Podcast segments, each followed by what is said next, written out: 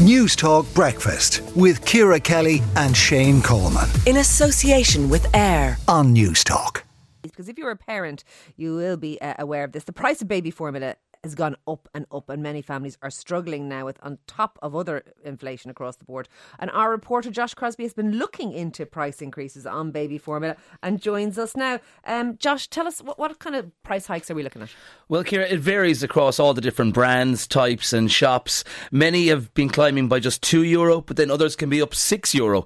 Nestle, which makes S M A, provided me with Nielsen Scantrack figures, which show some products have increased by thirty-three percent in the past year. So going from more than fourteen euro to now over nineteen euro. Others are up around twelve percent, with the S M A Pro up eight percent. And yes, listeners will say, look, everything's gone up, and they're right. But but it's how often parents are buying and relying on these products. Let's play a clip now of some mothers I met with who told me how it's impacting them. It started off at eighteen fifty, and then when we went back the following week it was twenty fifty. So I have two children, one who's just turning two and then one that's five months. We've used the same baby formula on both of them, and their formula has gone up from eleven fifty to seventeen fifty just in eighteen months. It's a huge increase, like it's absolutely nuts, going from one to having two kids as well. It's just nuts. Like. And what does it force you to do? Are you trying different brands? Are you rationing it out more? Basically just trying different shops to see where you can get it cheaper. Um, we've even gone up north to see if we can get it cheaper up the north. I have a two-week-old and uh, a four-year-old. I would go up to the north because it's cheaper. Did you fill up the boot? Did you buy in bulk? Yeah, I get my mum to go, but I get loads. It's gone up an extra two euros since I first started uh, buying it, and she's eight and a half months now.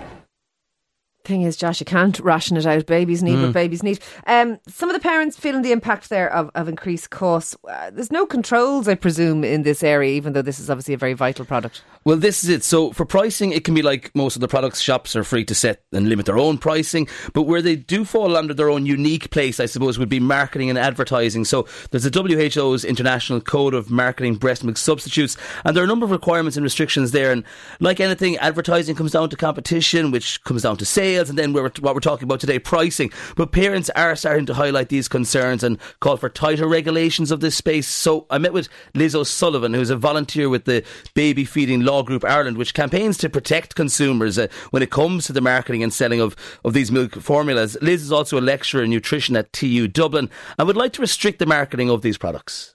Infant formula and the industry in this country is very heavily commercialised, and you know the decommercialisation of that would benefit all families and children, you know, regardless of, of how they're feeding their babies. In the research that you guys have carried out, what kind of marketing would you be concerned about, or, or even just treading a fine line? So we have legislation in Ireland that you know outlines what can and can't be done, but the W H O code it, Um, kind of goes beyond that. Unfortunately, our legislation is, is not strong enough to uh, encompass the whole of the W H O code.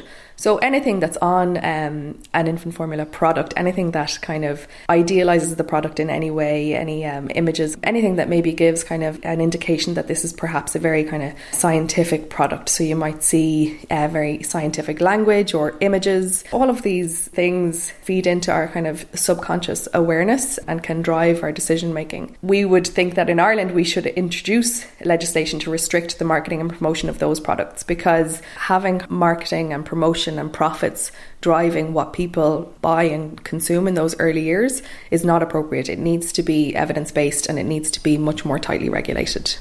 And that was Liz O'Sullivan there from the Baby Feeding Law Group of Ireland. Josh, we heard about people travelling north to, to buy these products. What else are, are, are our families doing?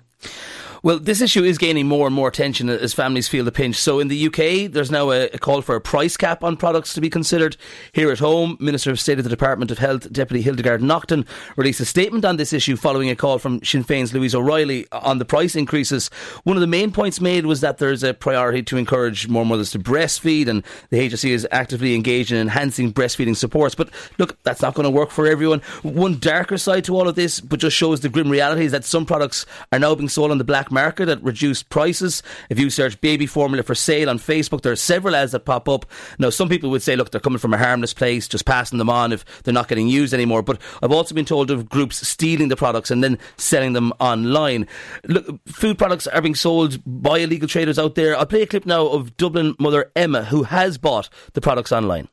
Yeah, there's all different brands. Some are cheaper and then some are like selling them if you get the wrong formula. Say we start off an S M A but now we're on Actimel, so I sold my S M A for cheaper because I wasn't used. So what, you, you'd sell it to a neighbour or a friend or something? Yeah, yeah, if you know someone. Only if it's sealed. You wouldn't sell unsealed because that's just, you never know what's in it. And what, are you seeing it for sale as well online? Yeah, a lot of people on the Facebook and all, you see it all over, like the mums groups on Facebook, it's all on sale as well. Just people selling their formulas cheaper from others. For a discount price? Yeah. yeah. So you get them for like ten euro, twelve euro online when you're spending twenty euro in store. And would you ever fear then if you were buying it on one of the Facebook groups that it's not coming from a store? No, it's once it's sealed and in date, you check all that, make sure it's not wrong. I've no problem. I know a few friends, I'd rather go through friends than strangers. Okay, that is one Dublin mother explaining the difficult, the different ways parents are purchasing baby formulas, and that was Josh Crosbie's report there. Let us know if you're affected by this. I did see a um, report on Sky News last week, Shane, saying people are stealing baby formula from supermarkets over there, and there is a, a seems bizarre, a black market trade in it. But wow, let us know. Let us know if it's the same thing going on here. We'd love to hear from you this morning on the show. News Talk Breakfast with Kira Kelly and Shane Coleman. In association with AIR. Weekday mornings at seven on News Talk.